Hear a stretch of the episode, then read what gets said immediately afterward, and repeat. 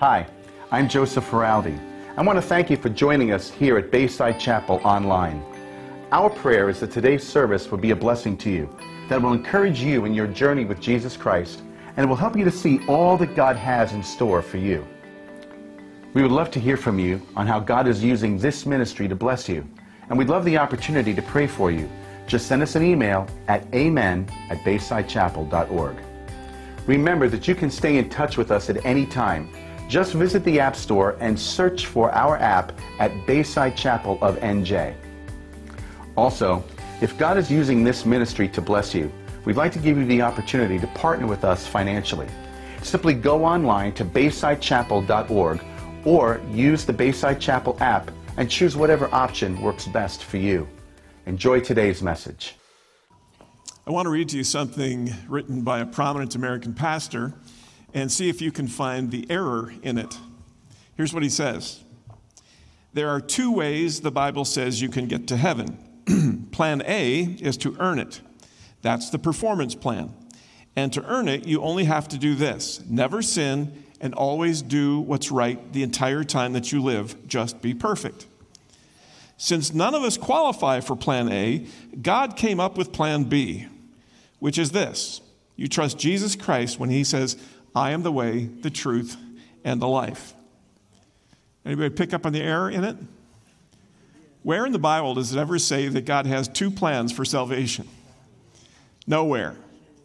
Because there's always, only always been one plan that God has had Jesus, the way, the truth, and the life, the only way to the Father. Now, if there's any confusion about it, it's because uh, people are maybe mixed up on the purpose of the Old Testament law, why God gave the law. And some have come to think that, well, you know, God must have thought that we could earn our salvation by keeping the law, and because nobody was able to actually do it, God had to come up with plan B, you know, Jesus as if Jesus is plan B. And while it's true that every other religion in the world teaches some version of that earn your own way plan, uh, virtually every religion in the world says something like you've got to perform these rituals, you've got to behave this way, you've got to do these things in order to earn righteousness, in order to earn favor with God. While virtually every other religion in the world has always taught that, Christianity never has, has it? In the Christian faith, we say we're saved by faith in Christ alone. That's plan A. There never was a plan B. It's important to be clear about that. Because if you've been working plan B, thinking that you have to earn your way into heaven, when God only ever has a plan A, then you're not only wasting your time, but your soul is at risk. Those who emphasize keeping the law to earn salvation or keeping the law as a matter of perfecting their standing before God deserve to be eternally condemned, Paul says in the book of Galatians. He's very strong on this. Those who are saying you need Jesus plus this or Jesus plus that, well, they're just wrong and they stand condemned. They don't understand God's plan for salvation and they don't understand the purpose of the law of Moses. And that's what Paul is trying to get across to the young believers in the churches of Galatia. These churches that he planted on his first missionary journey in South Central Asia Minor, now modern day Turkey. He no, long, no sooner left those churches and went on to do other things than false teachers came in behind him and said, Well, you know, Paul was part right. He said, Trust in God, trust, believe in Jesus. That's, that's good. That's a good start. But what you really need to do is now that you've come to trust in Jesus, now you need to start behaving like a Jew. You need to adopt the Old Testament law. You need to get circumcised. You need to eat kosher. You need to uh, keep the Sabbath and all the Jewish festivals. And then you'll have uh, assurance of a proper standing before God. Now, Paul has been disputing this from the very beginning of the letter. And, and he's been saying that uh, these legalists are just wrong. Uh, you know, they, they keep pointing to the law of Moses, and he's saying that's not going to get you saved. It's not going to make you a better Christian. In the earlier part of chapter 3, as we saw last week, he made the case that, look, when did you receive the Holy Spirit? Was, was it when you trusted in Jesus or was it when you started keeping the law of Moses? No, it was when you put your faith in Christ. That's the, that's the important thing. We're justified by faith, just as Abraham was justified by faith. And now that you're in Christ, don't go devoting yourself to keeping the law as if your salvation or your standing with God depended upon it. And it's at this point in the letter that Paul anticipates the objection of some who would say, well, you know, maybe Abraham was justified by faith, but then God gave the law, right? We're supposed to keep the law. And when God gave the law, the grounds for salvation must have changed or something. Have faith, yes, but now you've got to keep the law. And Paul responds to all this by giving an example from everyday life. He tells a story, if you will, based on everyday life experience. And the story is intended to show that the introduction of the law did not mark a change in God's plan. Those who think it did have a wrong understanding of law. It's not as if God had one plan and then he set it aside for another plan. It's not like, you know, he, he gave the law to Moses and that annulled the promise that he gave to Abraham. It's not like there was a plan A and that didn't work out so well, so we had to come up with a plan B. God has only ever had one program for our salvation. That's the point that Paul's trying to get across to us here. God has only ever had one program for our salvation. It's not like God gave up on what he promised Abraham and told us to obey the law instead, nor is it the case that he had to send Jesus because nobody could keep the law. It's always been about Jesus, which means God must have had some other purpose for the law. And that's part of what we're going to learn in this passage, namely, what part does the law of Moses play in God's program, God's plan for our salvation? When we understand that, we won't waste our time on a plan B when God only ever had a plan A. Now, here in Galatians chapter 3, verses 15 through 25, Paul tells us a three part story that's intended to demonstrate that God's program for our salvation has never changed. The first part of the story comes in verses 15 through 18. And the point he's making here is that salvation has always been rooted in the promise of God. Salvation has always been rooted in the promise of God. It's kind of like a man who writes a last will and testament. Once it's signed and sealed, that will is irrevocable. Nobody can change it. He says in verse 15, to give a human example, brothers, even with a man made covenant, like a will, for instance, no one annuls it or adds to it once it has been ratified. Once that covenant has been made, no one can annul it, and no one can add anything to it. No one can change the terms of the will. Now, when did God enter into such a covenant? Well, it's a good thing that, you know, before we got into Galatians, we did this series in Abraham. Remember that? Because we learned in the series that we did in Abraham that going all the way back to Genesis chapter 12, God made promises to Abraham. And among those promises was the fact that he would give Abraham uh, offspring, and those offspring would, uh, would multiply and become a great nation. And through his offspring, all the nations of the earth would be blessed. That was the promise of salvation.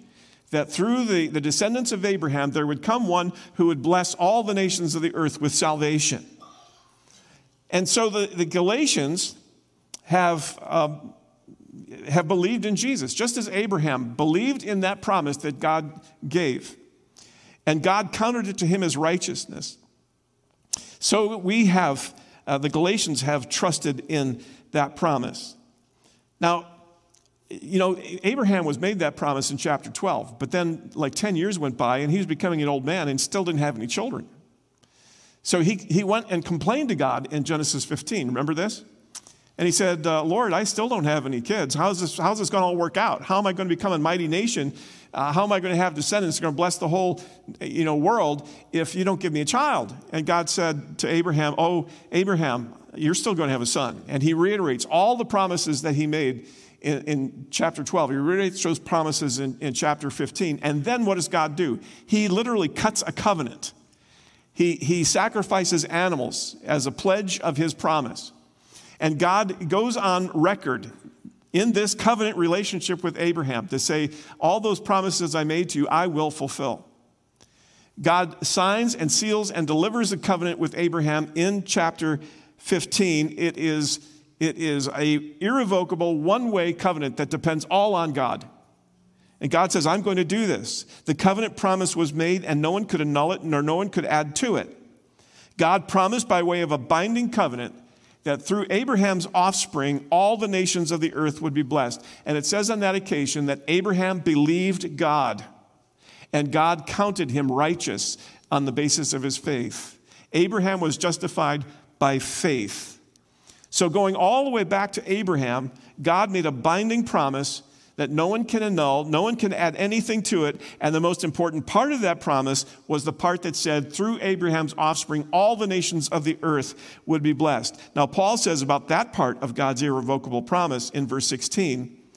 Now, the promises were made to Abraham and to his offspring. It does not say, and to offsprings, plural, referring to many, referring to all of Abraham's offspring, but referring to one, and to your offspring, who is Christ. In other words, the promise all along was about Jesus.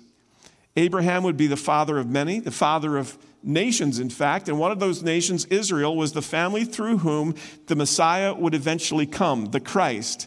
And that particular offspring of Abraham would be the one through whom salvation would come to all the world. Abraham believed that promise and was counted righteous before God. So also the Galatians believed in that same one who was promised, in Jesus. And, and, they too were saved by faith. They were counted righteous before God. We believe in that same promise when we repent of our sin and turn in faith to Christ as our Savior. For God has promised that those who, who believe in Jesus shall be saved.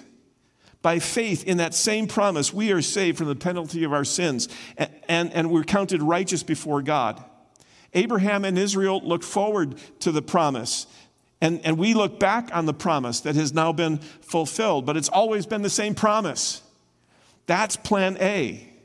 And Paul is driving toward a very important point here when he says in verse 17, This is what I mean. The law, which came 430 years afterward, does not annul a covenant previously ratified by God so as to make the promise void.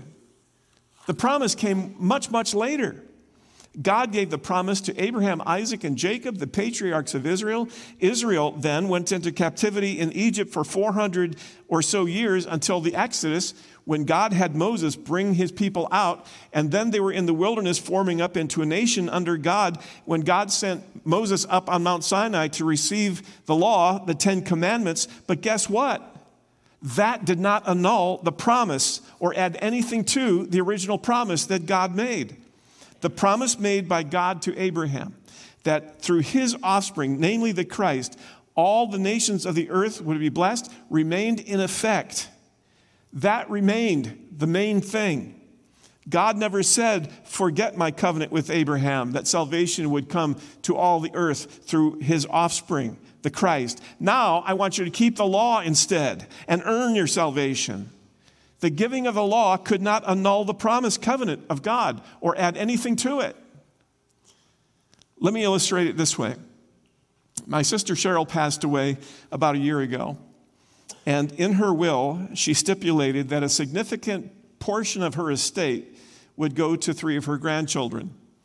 Now, those three grandchildren are young, they have not received those funds yet. They're being held in a trust for them. So when they reach a certain age or they begin their college education, they can have access to those funds uh, to, to pay for their college, or, or when they get older, they'll have those funds to use in whatever manner they choose. Now, those kids don't have to do anything to receive that money except to, to trust in what their grandmother has promised and to wait for that promise to be fulfilled. No one can change the will.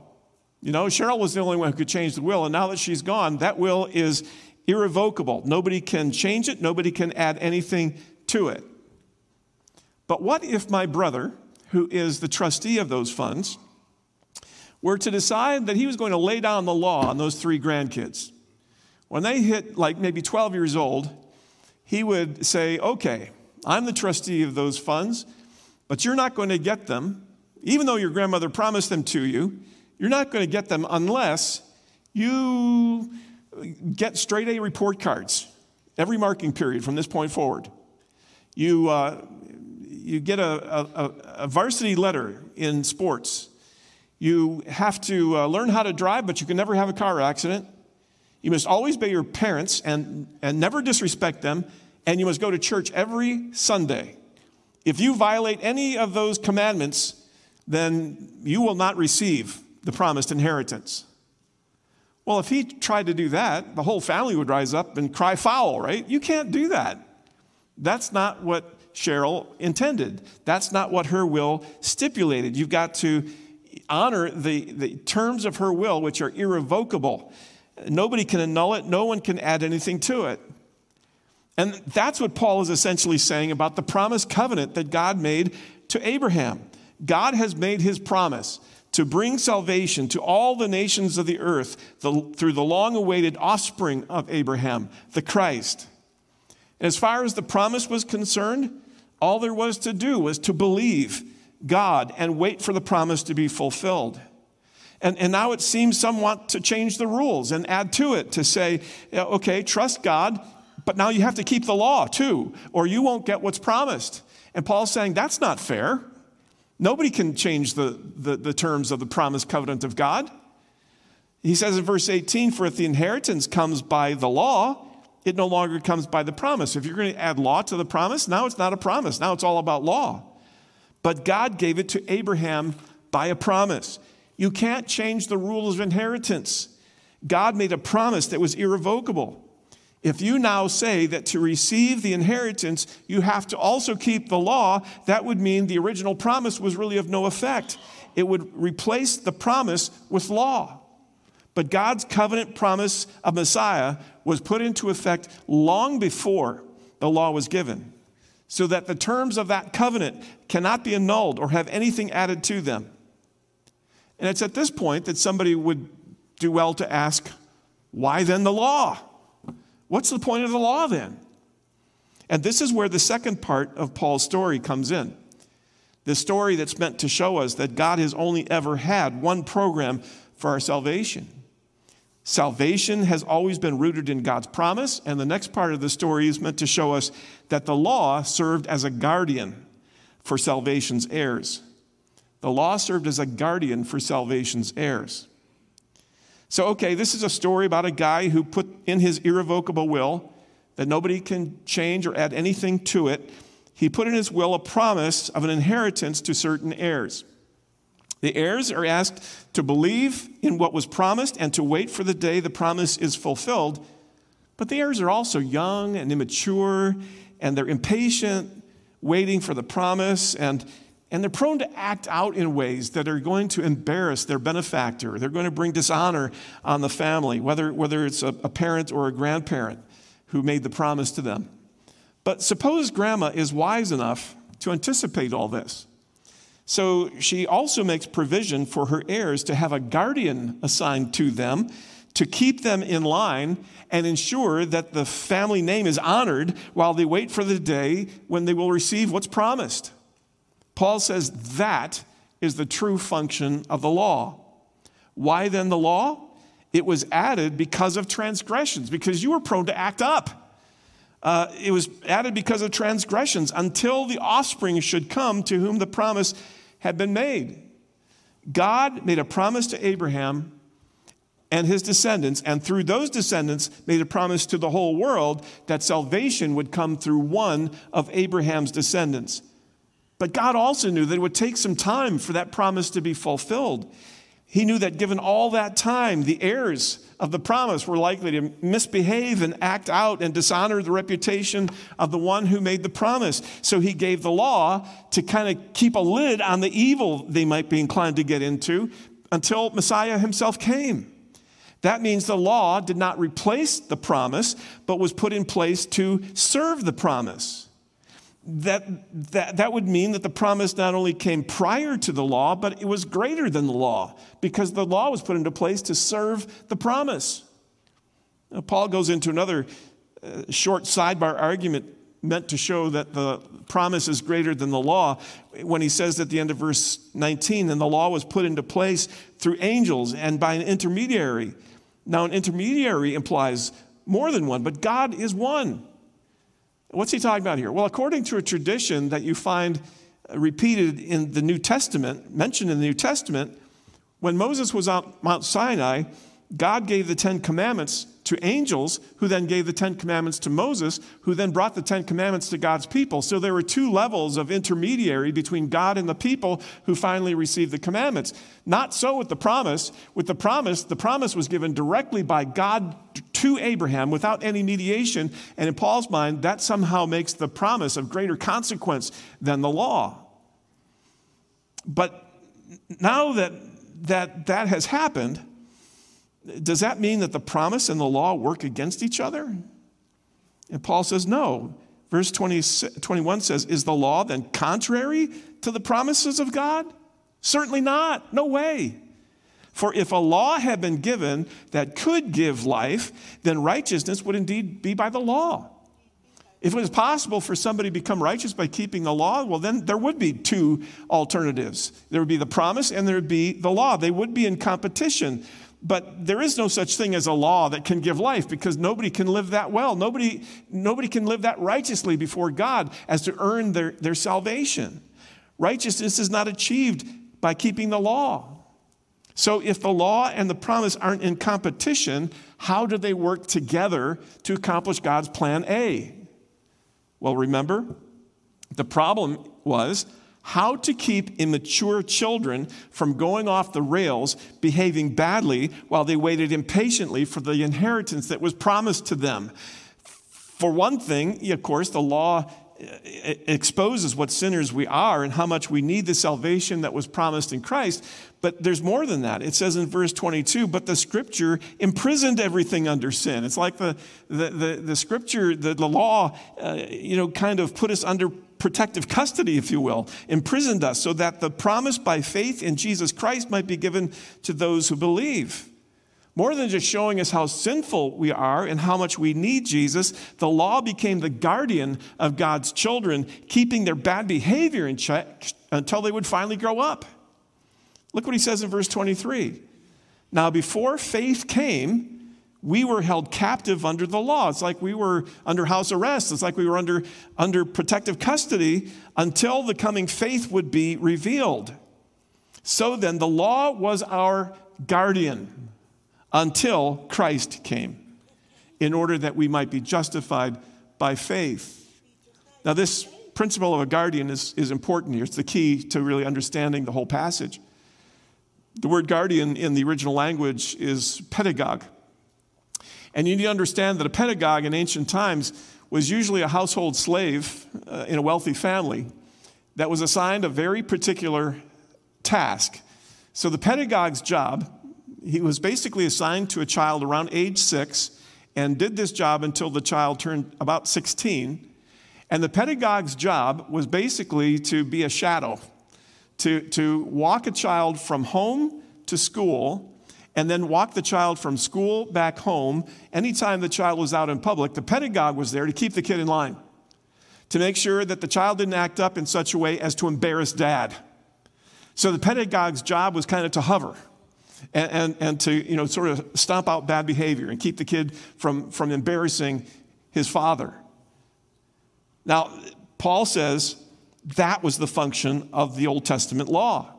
From the founding of the Jewish nation until the Messiah himself came, for 1,500 years, Paul says, the law was there holding us captive, attempting to keep God's rowdy children in line until Christ came. In order that we may be justified not by keeping the law, that was never the intent of the law, but rather that we may be justified by faith in God's promise kept in the coming of Christ. I was talking with one of our Bayside moms last Sunday, and she said, You know, I've been tracking the series in Galatians, and and I don't want to be a legalist. I don't want to be a legalist as a mom, but, you know, it feels to me like my kids still need rules. I, you know, they, that, that uh, they, they need guidance. They need rules about things like how late they stay out or how much screen time they have or who they hang out with. I don't want to be a legalist, but, and I said, no, no, stay tuned because next week, this week, we'll be talking about the need of children to have a guardian. And, and I explained what the guardian was, you know, how, how in, in Roman times they would assign a slave to walk a child to school and then walk the child back home again to make sure they stayed out of trouble. And she said, I sure could use one of those. And I said, Well, for the time being, you're it. That there's a, there's a proper function while children are young. So they need somebody to keep them in line and to help them make judgments that they're not really capable of making for themselves yet. And that was the function of the law in the Old Testament. It was to, uh, to make sure that, that the children, the, the impatient children who were the heirs, would, would uh, not get too rowdy or, or get too much out of line in such a way that they would embarrass their heavenly father until the promise finally came.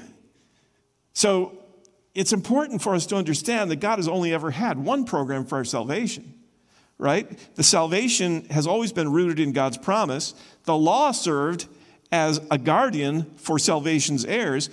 But here's the final part of the story. Once you're, you're saved, once you've received the inheritance, you no longer need your guardian. Paul says in verse 23 Now, before faith came, we were held captive under law, imprisoned until the faith, coming faith, would be revealed. So the law served as a guardian, as a pedagogue, keeping the children from misbehaving too much until the coming faith would be revealed. And here's where Palm Sunday comes in. You say, wow, finally the guy's going to talk about Palm Sunday. But it talks about how the coming faith would be revealed, and that's what happened on Palm Sunday, right? On Palm Sunday, Jesus made sort of a public declaration uh, of his identity, coming out as the, as the coming one, the, the king of Israel. He's basically saying to Israel, you know that promise that God made to Abraham 2,000 years ago? I'm it. I'm the one who fulfills that promise. And, and he did that by entering Jerusalem, not on a war horse, as one might expect a, a, a king to enter a city but he came in fulfillment of the ancient prophecy that said, Israel, you'll know your king is coming to you when you see him riding on a humble donkey, on the, the colt of a donkey. And so Jesus deliberately rides on the foal of a donkey into Jerusalem in order to, to send the message that, look, uh, the coming one is here. I, I am that one. And how did they receive that? Well, not so well. It was in that city that week that the misbehavior of the children reached such an incredible climax that not even the law could keep a lid on it, and they crucified the promised one. But on the third day, God raised him to life again, conqueror of sin and death, offering forgiveness of sin and the gift of eternal life to all who put their faith and trust in him. And as that good news has spread, down through the ages and to every corner of this planet, all the nations of the earth have been blessed with the gift of salvation through the promised offspring of Abraham. It's a salvation made possible by the coming of the Christ in fulfillment of the promise made now 4,000 years ago. And so Paul wants us to see that the law has served its function in service to the covenant promise of God.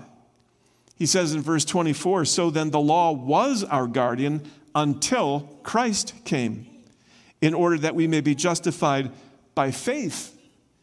Just as Abraham was justified when he believed God's promise about a Savior who would come, we now are justified, made right with God, when we put our faith in the Savior who has come, who was crucified and has been raised to life again. In Christ, we have received the inheritance that was promised to Abraham long ago. We have come into our majority like children who have reached the age at which they're determined to be mature enough to manage the funds that have been held for them in trust.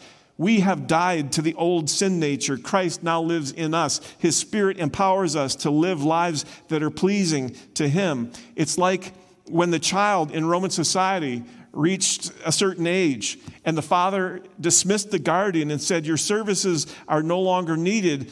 We no longer need you huddling over him, telling him what to do. The young man was now expected to be guided by the morals and the code of behavior that he internalized and, and made his own.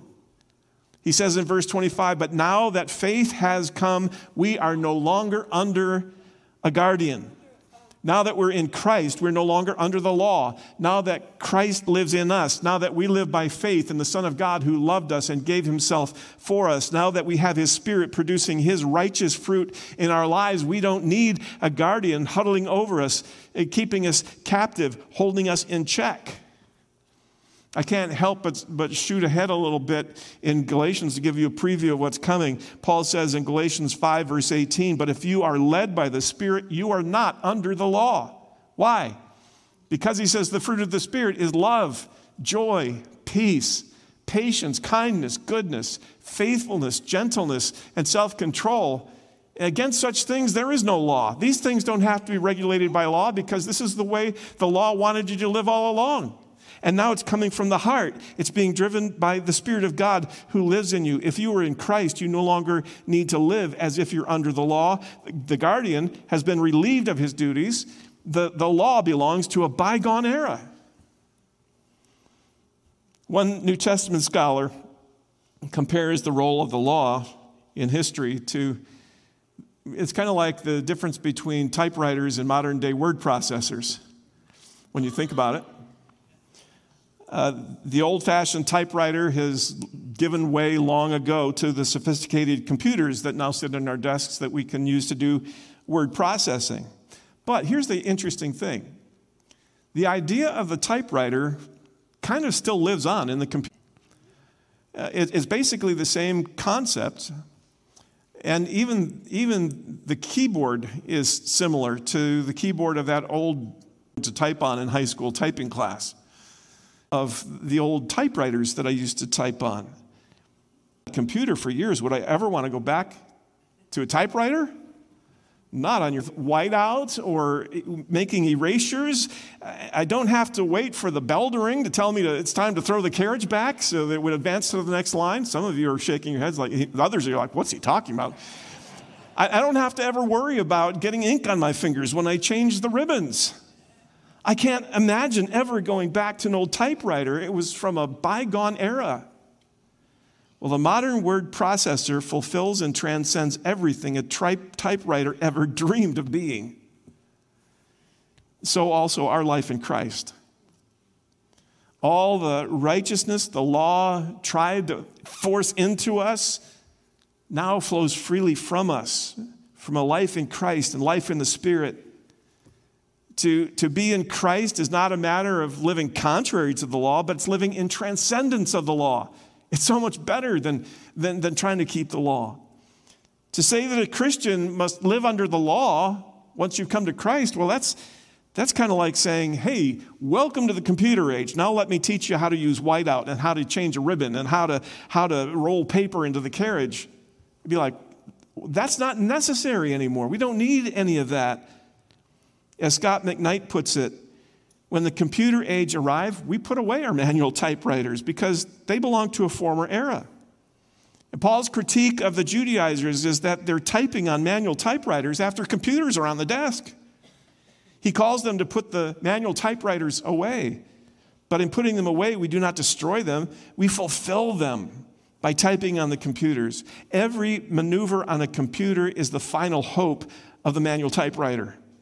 Now that faith has come, now that Christ has come, we're no longer under the supervision of the law, but not because the law is contrary to the promises. Rather, it's because the law is fulfilled in Christ and the Spirit in a manner similar to the way a typewriter is fulfilled in the technology of a computer. And I'm profoundly grateful for both.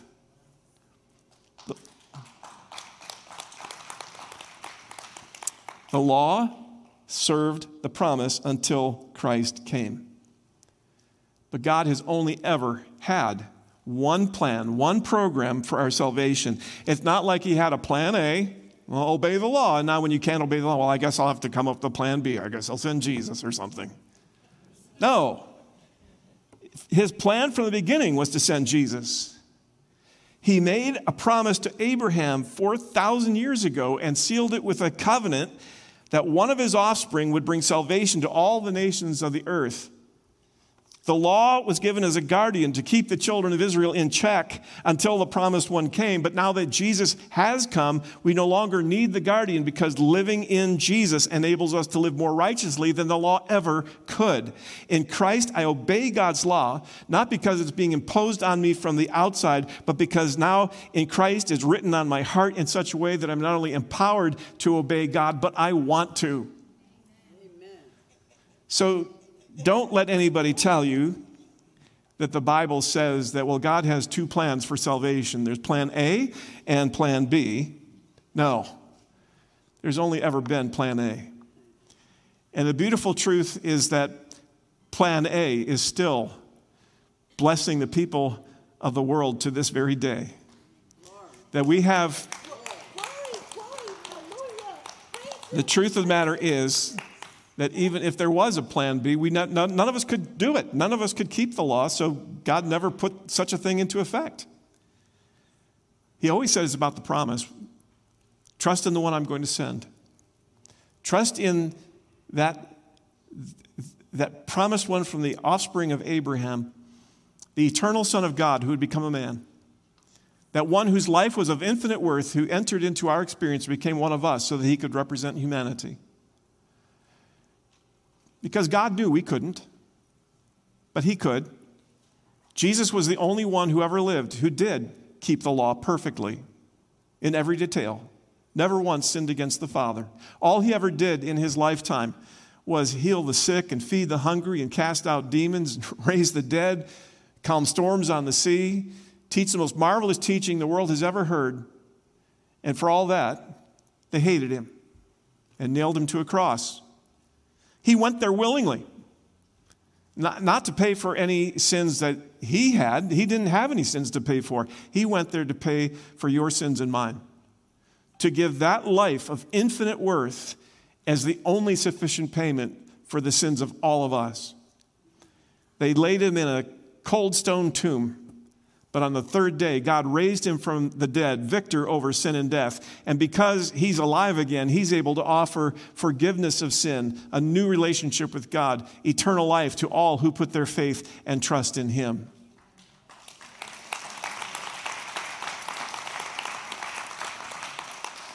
That's plan A. It's the only plan he's ever had. Now, maybe you came here today thinking that you needed to get your act together somehow. You need to work harder, you need to do better, you need to come to church more so that maybe God will finally accept you. But I'm telling you, that's a fool's errand. Uh, that's, that's a program for salvation that God never put into effect. His plan for your salvation is for you to admit that you can't do any of that and to put your faith and trust in Jesus instead. It might be that you're here today and, and you gave up long ago trying to live a perfect life. You knew you could never measure up to, to what God wants for you, and so you've despaired that God could ever save you. Well, here's the good news it's not about you, it's about Jesus and what Jesus did for you. So there's hope for you today, too, if you'll put your faith and trust in Christ as Savior. It's always only been about Jesus.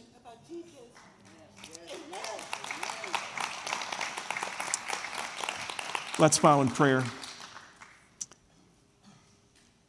In a moment, we're going to give thanks for that amazing promise that God made that was fulfilled for us in Christ. But for right now, I'd like to, to address those of you who maybe you came here today thinking that salvation was about you being a good person and trying real hard, and, and now you realize that God never expected that. God knew you couldn't do that. And that's why He sent Jesus or maybe you're in that other category of one that despaired that God could ever save you because of all the stuff you've done. And now you hear that there's, there's hope even for you in Christ because, because it's about what Christ did to, to, to pay for the penalty of your sin. It's not about what you can do. God calls you to put your faith and trust in Jesus as your Savior from sin and your leader for life to basically admit that you can't do it, but to give thanks to God for the promise He made, for the promise He fulfilled to all of us in Christ. And, and maybe you're at a point where you're ready to say, you know what, I, I, I didn't realize that, that that was God's plan for salvation, was to do for me what I couldn't do for myself. And you're ready to put your faith in Christ as your Savior and Lord, to trust Him to do for you what you can't do for yourself. I would just encourage you in the silence of this moment to pray from your heart.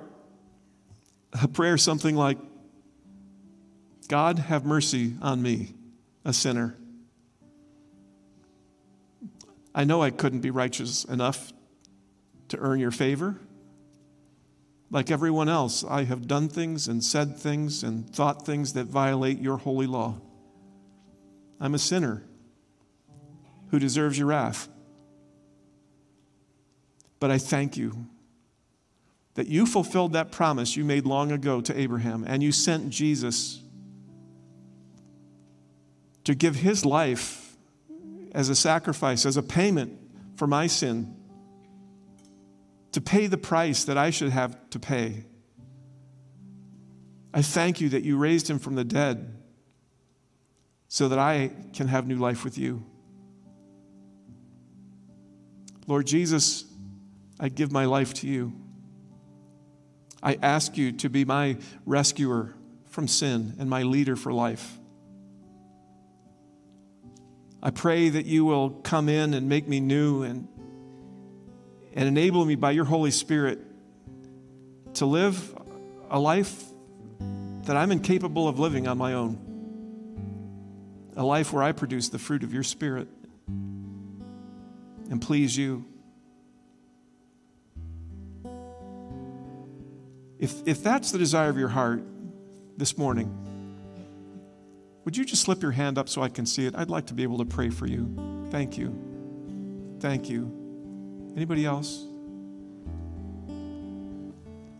Thank you. I see those hands too. Okay. Thank you. Thank you. Now, if, if you raised your hand this morning, there's one thing I'd like to ask you to do before you leave. On your way out to the main parking lot, you'll see a great big green banner that says yes on it. And Paul's going to be standing next to the banner. Just go up to him and say, I said yes.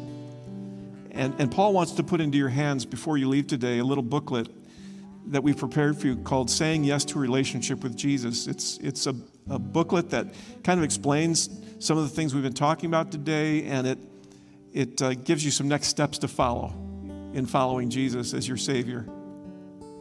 Father, we are so grateful for the good news of the gospel, for, for that ancient promise fulfilled in Christ and is still changing lives to this day.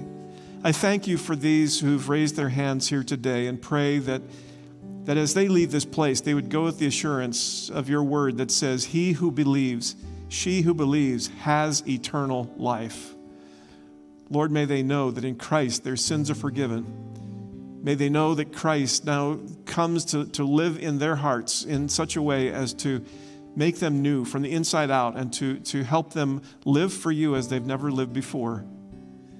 Thank you, Lord, for your promise, for the promise fulfilled in Jesus, your Son. We thank you today that your promise still stands, that you are faithful to your promise. Oh God. We thank you for all this in Jesus our Lord. Amen.